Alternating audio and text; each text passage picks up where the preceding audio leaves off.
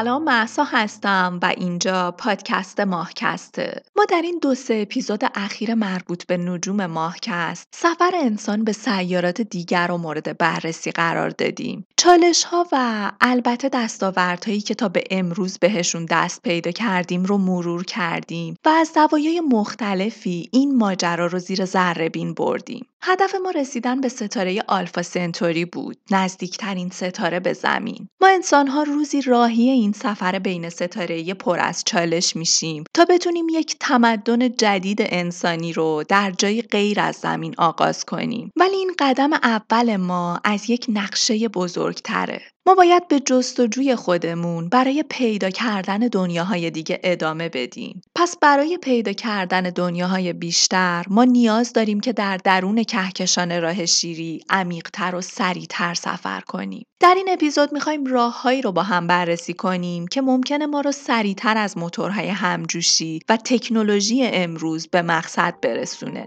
میون برهایی مثل کرمچاله ها یا وارپ درایو. امیدوارم که تا پایان همراه هم باشید. し。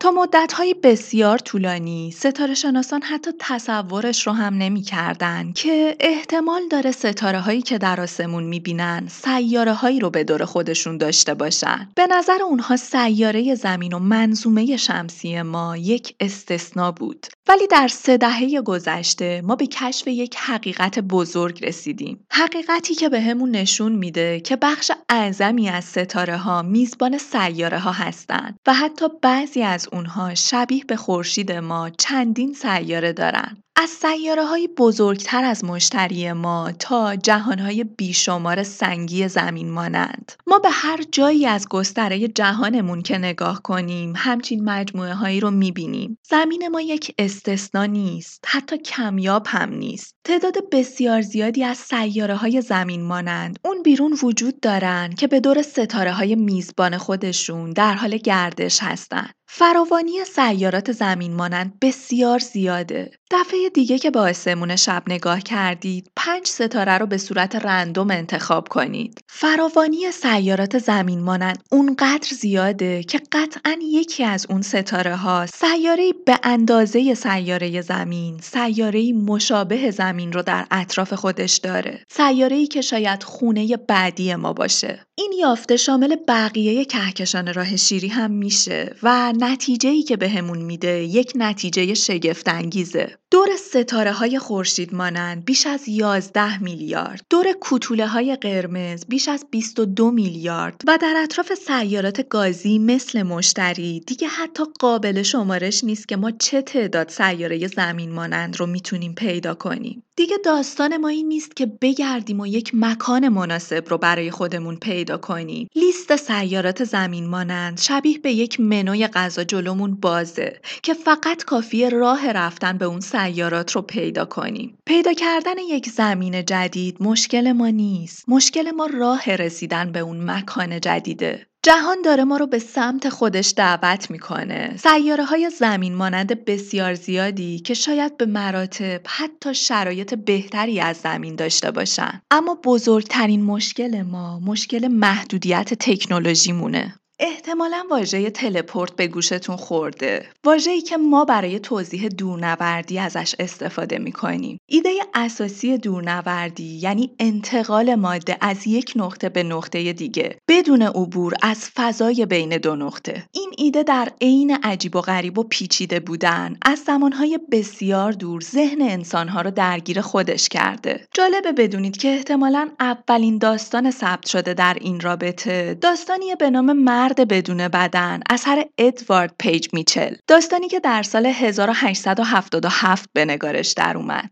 در این داستان دانشمندی ماشینی رو اختراع می‌کنه که می‌تونه بدن انسان رو به اتمهای سازندش تجزیه کنه و بعد توسط جریان الکتریکی و از طریق سیم به نقطه دیگه ای ارسال کنه. جالب اینجاست که این داستان قبل از کشف الکترون و حتی قبل از اینکه انسانها درک درستی از اتم داشته باشن نوشته شد. نیم قرن جلوتر بریم به سال 1929 یعنی زمانی که آرتور کانن دویل داستان کوتاه ماشین فروپاشی رو منتشر کرد. داستانی در رابطه با ماشینی که می‌تونه ماده رو تجزیه و از نو منتاج کنه. یکی از شخصیت های داستان می‌پرسه می‌تونی فرایندی رو تصور کنی که به واسطه اون تو به عنوان موجود زنده به نحوی در کیهان محو و ناپدید بشی و بعد با وارونه شدن هوشمندانه این فرایند از نو هم بشی دو سال بعد چارلز فورد اصطلاح دورنوردی یا تلپورتیشن رو با مفهوم ناپدید شدن اسرارآمیز مردم و اشیا و بازگشت فرضی اونها در مکانی دیگه توضیح داد. در زمان پیش بریم و برسیم به سال 1958 یعنی جایی که فیلمی علمی تخیلی با ژانر ترسناک به نام مگس یا دفلای به مردم معرفی شد. فیلمی که در اون دانشمندی بر حسب اتفاق دی ای خودش رو با دی ای مگسی که به همراهش وارد محفظه دورنوردی شده بود مخلوط می‌کنه. اما اون چه که از این مفهوم در ذهن بیشتر آدم ها مونده مشهورترین و موندگارترین تحقق داستانیش یعنی اتاق انتقال در فیلم پیشتازان فضا بود. این تاریخ و پیشینه نشون میده آدم ها از زمانهای دور بهش فکر می‌کردن. به جابجایی در فضا به انتقال در مکانهای مختلف بدون اینکه بخوان مسافتی رو طی کنن.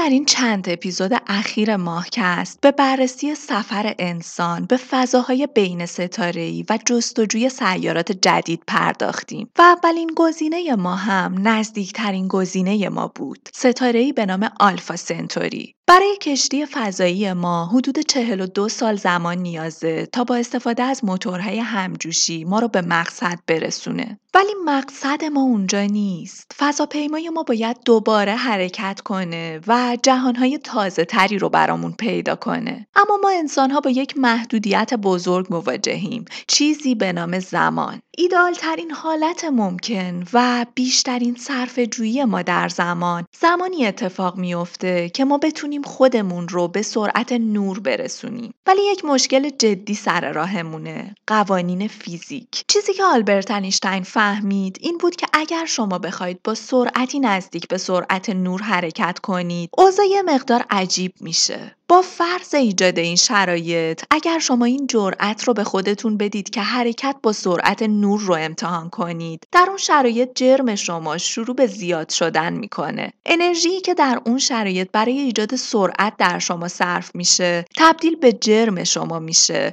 و دیگه روی سرعتتون تاثیر نمی‌ذاره. پس تمام سوختی که تا قبل از این در حال افزایش سرعت ما بود دیگه سرعت رو افزایش نمیده و تنها اتفاقی که در حال رخ دادن سنگین و سنگین تر شدن شماست. قوانین فیزیک این اجازه رو بهمون به نمیده که با سرعت نور در فضا شروع به حرکت کنیم. اما شاید ما بتونیم برای سفرهای طولانی بین ستاره خودمون به راه های دیگه ای فکر کنیم. چیزی شبیه به یک میون بر.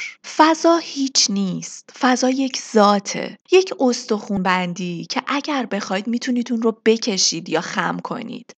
آدم ها همیشه فضا رو یک چیز بدیهی در نظر گرفتیم. یک نوع پوچی یک پس زمینه برای حضور چیزهای دیگه. زمان هم همینطور. چیزی ساده که در حال گذره. یک نوع مسیر یک طرفه. اما شاید اقراق نباشه. گفتن اینکه اگر فیزیکدانان تنها یک چیز رو از فضا زمان به خوبی فهمیدن اینه که فضا زمان چنان پیچیدگی خیره کننده ای رو شکل میده که ممکنه سرسختانه ترین تلاش های ما برای درک رو به چالش بکشه. اوایل نوامبر سال 1916 یعنی یک سال بعد از فرموله کردن نظریه نسبیت عام بود که انیشتین متوجه شد گرانش نیروی نیست که در فضا منتشر میشه بلکه گرانش یکی از ویژگی های خود فضا زمانه. با این مثال معروف به خوبی آشنا هستیم. مثال معروفی که میگه فضا زمان رو شبیه به یک پارچه در نظر بگیرید. پارچه ای که با دو تا دستتون صاف نگهش داشتید. گرانش چه زمانی زمانی اتفاق میافته زمانی که ما یک جسم مثل توپ فوتبال رو روی این پارچه بندازیم. این توپ پارچه رو به سمت پایین هل میده و یک حفره ایجاد می‌کنه. هر جسمی هم که تو این حفره بیفته میره کنار توپ فوتبالمون جا می‌گیره. اون حفره در واقع گرانشه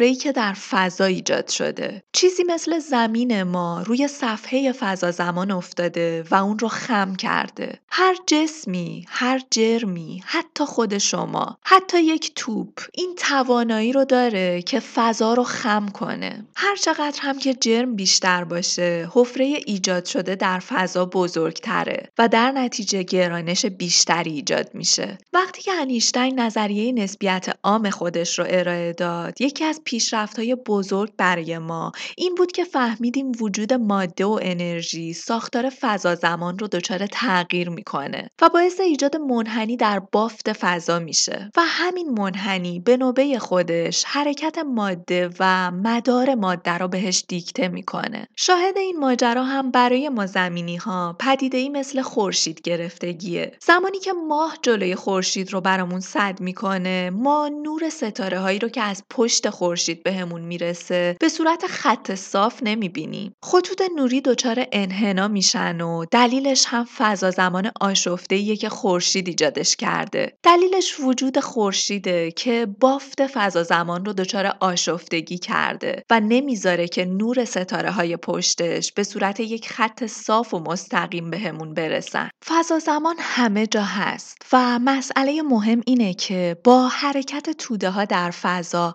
هندسه فضا زمان دچار تغییر میشه. در واقع جرم به فضا میگه که چطور منحنی بشه. در حالی که فضای منحنیه که به ماده میگه چطور حرکت کنه و مدار بسازه. شما می‌تونید در مورد فضا به عنوان یک پارچه صحبت کنید. اما اگر این کار رو انجام می‌دید دارید دیدگاه خودتون رو به یک قیاس دو بعدی تبدیل می‌کنید فضا در جهان ما سه بودیه و وقتی اون رو با زمان ترکیب کنید به یک کمیت چهار بودی می‌رسید اما یادمون هم باشه تحت هیچ شرایطی نباید فضا رو یک چیز مادی و فیزیکی تصور کنیم ما هیچ درکی از فضا نداریم و فقط می‌تونیم اون رو با زبان ریاضی تعریف کنیم. حالا برگردیم به داستان خودمون. با مقدمه و درکی که از ماهیت فضا زمان پیدا کردیم، حالا می‌خوام یکی از روش های جذاب رسیدن به سرعت نور رو براتون شرح بدم که اتفاقا یکی از روش هایی که ناسا به شدت روش متمرکزه و تلاش می‌کنه تا بتونه به این فناوری دست پیدا کنه. سال 1994 بود که یک فیزیکدان مکزیکی به نام میگل آلکبیر پیشنهادی رو برای حرکت پرسرعت در بافت فضا زمان ارائه می‌کنه. این ایده با کشش بافت فضا زمان اتفاق میافته. موجی رو تصور کنید که این توانایی رو داره که تغییراتی رو در ساختار فضا زمان ایجاد کنه. این موج با انقباز فضای روبروی خودش و با انبساط فضای پشت سر خودش این امکان رو ایجاد می‌کنه که در فضا شروع به حرکت کنیم. اگر ما کشتی فضایی خودمون رو داخل این موج یا حباب فضایی قرار بدیم، کشتی ما با سرعتی باور نکردنی شروع به حرکت می‌کنه. جوری که در عرض دو هفته می‌تونه ما رو به آلفا سنتوری برسونه. مسافتی که با سرعت نور چهار سال طول می‌کشه. چون این کار باعث میشه که ما از سرعت نور هم پیشی بگیریم. کاری که این حباب انجام میده در واقع پیچ و تاب دادن بافت فضا زمانه. که به اون حباب این امکان رو میده که به طور مؤثری با سرعتی بیش از سرعت نور حرکت کنه. نکته جذاب و برگ برنده کننده داستان ما اینجاست که کشتی فضایی ما که قرار توی این حباب جا بگیره و منتقل بشه هیچ حرکتی نمی‌کنه. بلکه این فضای اطراف کشتیه که در حال جابجا شدنه. پس انسانهای داخل فضاپیما هیچ اثر سویی رو از اتساع زمان یا شتاب ویرانگر بالا و یا اثراتی که احتمالا با رسیدن به سرعت نور بدن ما رو تهدید می‌کنه تجربه نمی‌کنن. ما حتی قوانین فضا زمان و فیزیک و نسبیت رو زیر پا نمی‌ذاریم. ما فقط قرار یک تقلب بزرگ رو انجام بدیم. چون به جای حرکت کشتی فضایی خودمون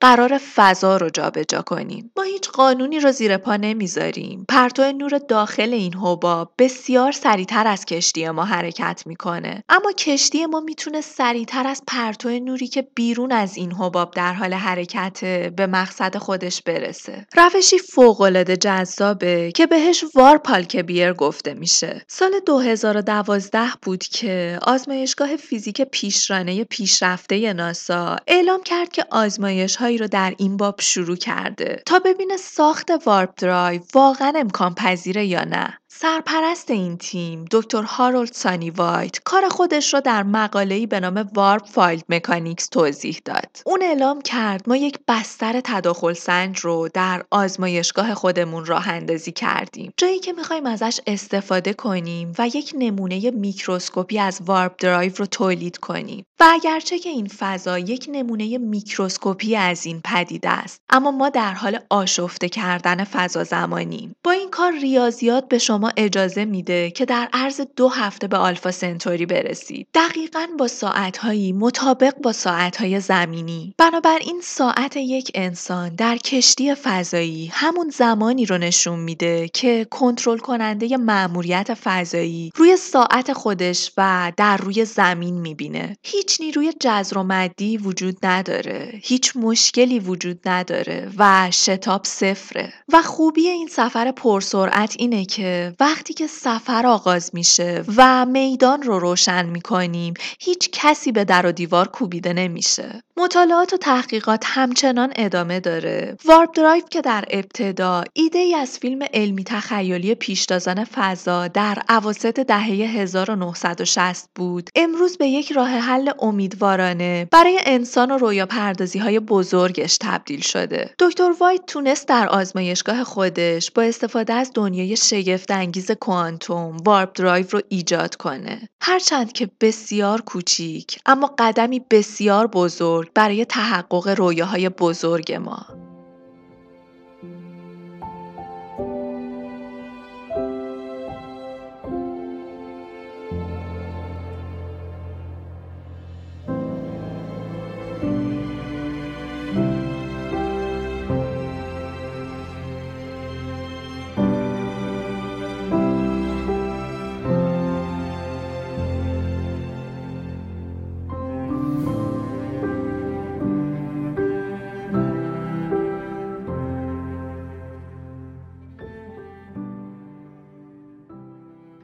راه های شناخته شده و ناشناخته زیادی برای کوتاه کردن زمان سفرهای فضاییمون وجود داره.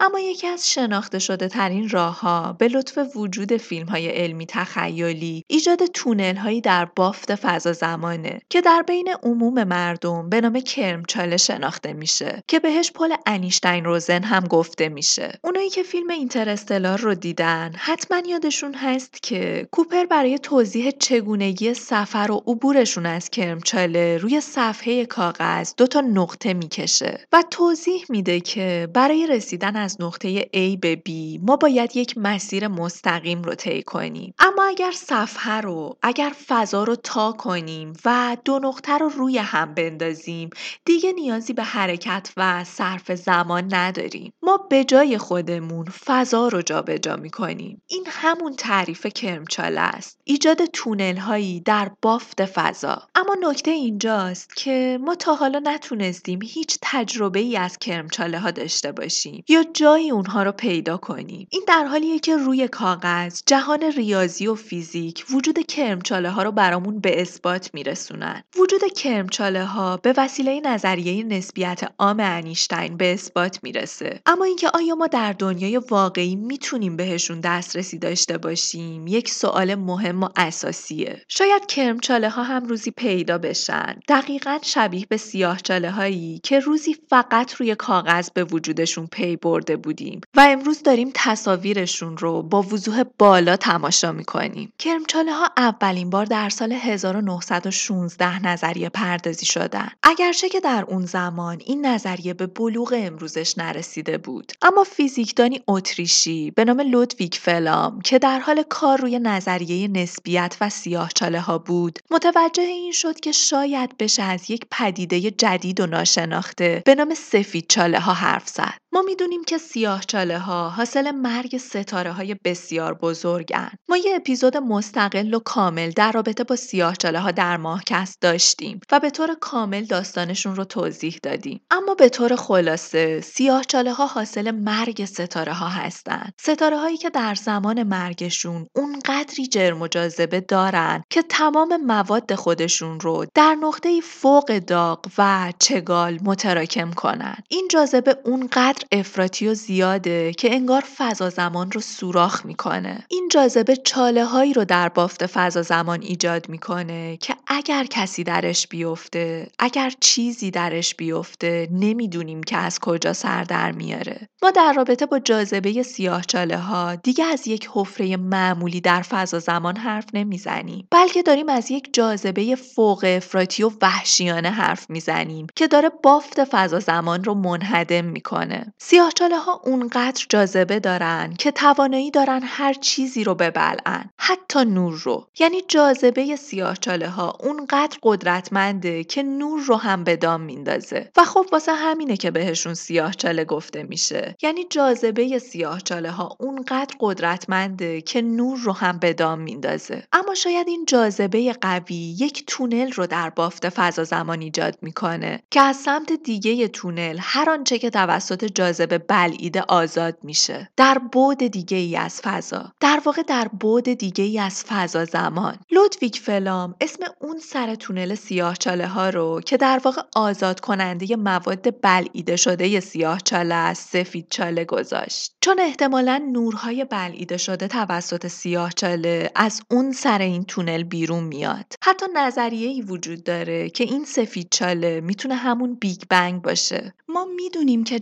جهانمون از یک نقطه داغ فوق چگال متولد شد. شاید این نقطه داغ چگال در واقع سفید چاله ای بود که تمام انرژی جمع شده توسط سیاه چاله رو به ناگاه آزاد کرد و جهان ما رو ساخت. که اتفاقا این نظریه نظریه مورد علاقه خودم هم هست. جذاب اگر جهان ما جهانی باشه که چنین چرخه های مرگ و زندگی درش وجود داره. جهانی که توسط سیاه چاله ها بلعیده میشه و در نهایت از سمت دیگه ای توسط سفید چاله دوباره متولد میشه. به هر حال فلام نتیجه گرفت. با فرضی ریاضی میشه نشون داد که این دو پدیده از طریق مجرای فضا زمانی به هم متصل شدن. در واقع اون نشون داد دو ناحیه متفاوت از فضا زمان توسط یک ورودی و خروجی که همون سیاه چاله و سفید چاله باشن به هم متصل میشن. زمان گذشت و انیشتین در سال 1935 به همراه نیتن روزن به بررسی جدی این نظریه پرداخت. و خب به همین دلیل هم هست که ما کرمچاله ها رو به نام پل انیشتین روزن می‌شناسیم. برای درک بهتر این پل ها مورچه ای رو تصور کنید که از سر یک شال گردن می‌خواد تمام طول شال رو طی کنه و به سر دیگهش برسه. زمان طولانی نیازه تا با اون سرعت کم بخواد که این مسافت رو طی طی کنه. حالا تصور کنید که اون شال گردن به صورت مچاله شده روی زمین افتاده باشه. طوری که دو سرش کاملا به هم نزدیک باشن. در این صورت مورچه به همون مقصد رسیده اما بدون طی کردن مسافت یا زمان زیادی. این پیچ خوردگی های فضا زمان دقیقا شبیه به همون شال گردن می‌تونه برامون تونل های جدیدی رو بسازه. ممکنه یک سر این تونل در کهکشان ما باشه و دروازه دیگه اون به کهکشانی دیگه. و حتی شاید به جهانهای موازی دیگه. اما یک مشکل بزرگ سر راهمون وجود داره. و اون اینه که حتی اگر ما کرمچاله ها رو پیدا کنیم اونها به شدت ناپایدار هستن. جوری که حتی اگر یک ذره فوتون هم بخواد از درونش عبور کنه می‌تونه کرمچاله ها رو ناپایدار کنه و از بین ببره. و این رو هم یادمون باشه که کرمچاله ها حتما و صرفا با وجود یک سیاه چاله ایجاد نمیشن. اینا فقط تئوری های مختلفی هستند که در حال بررسیشون هستیم و شاید روزی با پیدا شدن یا ایجاد کرمچاله ها بتونیم جواب سوالات خودمون رو پیدا کنیم. ما برای پیدا کردن و حل معمای کرمچاله ها چالش های زیادی رو پیش رومون داریم. ما برای بازنگه داشتن کرمچاله حتی در صورت پیدا شدن نیاز به ماده عجیب و غریب داریم که نه ماده عجیب تاریکه و نه پادماده بلکه ماده که داره چگالی انرژی منفی و فشار منفیه. هنوز راه درازی پیش رومونه و شاید جهان کرمچاله ها برامون ایده تخیلی و دور به نظر برسن. اما باید یادمون باشه که تمام ایده های علمی در ابتدا اینطور به نظر می‌رسن و شاید که تصور محال بودن این ایده ها یه کمی ساده لوحانه باشه. شاید روزی تونستیم از طریق کرمچاله ها یا warp drive مشکل عبور سوخت و سرعت سفرهای بین ستاره‌ایمون رو حل کنیم و رویاهای بزرگمون رو به واقعیت تبدیل کنیم. ممنون که تا پایان همراه بودید. برای حمایت از ماهکست می‌تونید از لینک هامی باش استفاده کنید و برای همراهان خارج از ایران هم لینک پیپال قرار داده شده. منابع این اپیزود کتاب آینده چگونه خواهد بود نشر فانوس به اضافه چند مقاله است که لینکشون رو در قسمت توضیحات پادکست می‌ذارم براتون. اپیزود کوتاهی بود برخلاف روال همیشگی ماهکست اما امیدوارم که پربار و جذاب بوده باشه. خوب باشید و تا به زودی بدرود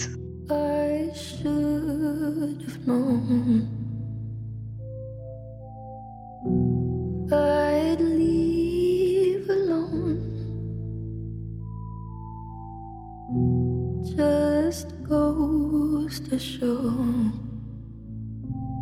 that the blood you bleed is just the blood you own. We were a pair,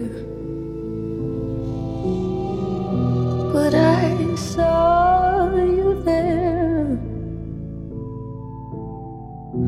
Too much to bear.